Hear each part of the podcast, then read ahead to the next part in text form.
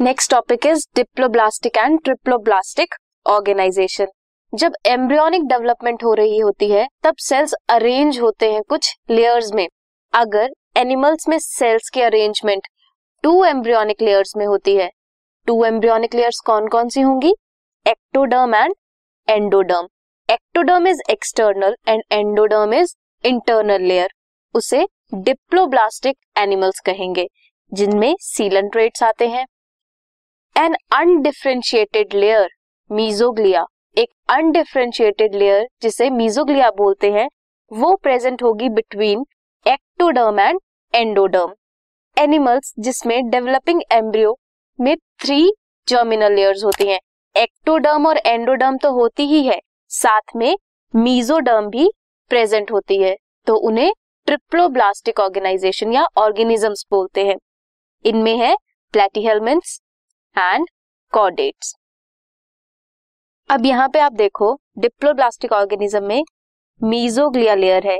ये जो pink colour की लेयर है, ये मीजोग्लिया है।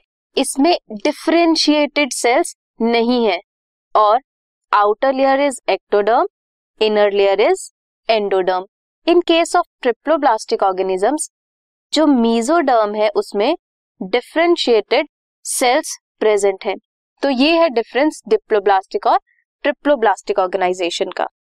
नेक्स्ट हम देखेंगे बॉडी सिमिट्री कैसी है। कैसे अगर हम उसे एक हाफ़ से कट करेंगे तो वो इक्वल हाफ़ में कट होगा या नहीं होगा?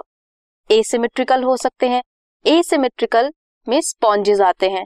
उनमें क्या होता है? अगर एक ऑर्गेनिज्म है, उसे आप किसी सेंट्रल प्लेन से कट करेंगे तो वो दो इक्वल हाफ्स नहीं देगा तो वो एसिमेट्रिकल है। अगर आप एक ऑर्गेनिज्म को कट करेंगे किसी भी प्लेन में तो वो सभी तरह से इक्वल हाफ्स देगा या इक्वल पार्ट्स देगा। अगर आप किसी ऑर्गेनिज्म को कट करो और वो सिर्फ़ एक प्लेन में इक्वल हाफ़ दे, दूसरे प्लेन में कोई इक्वल हाफ़ नहीं दे देन वो बाइलेटरल सिमेट्री शो करेगा। रेडियल सिमेट्री शो करता है coelenterates ctenophores and echinoderms bilateral symmetry show करते हैं एनालिड्स आर्थ्रोपोड्स यहाँ पे डायग्राम में रेडियल सिमेट्री शो की है, जिसमें अगर आप किसी भी प्लेन से कट करोगे तो इक्वल हाफ्स मिलेंगे. एंड बाइलेटरल सिमेट्री में सिर्फ़ एक ही प्लेन में कट करने पर दो इक्वल हाफ्स मिलेंगे.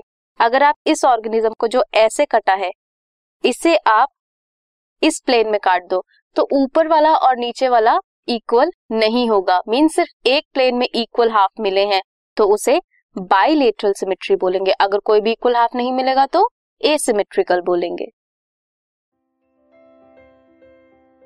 This podcast is brought you by hub hopper Shiksha Abhiyan अगर आपको ये पॉडकास्ट पसंद आया तो प्लीज़ लाइक शेयर और सब्सक्राइब करें और वीडियो क्लासेस के लिए शिक्षा अभियान के यूट्यूब चैनल पर जाएँ।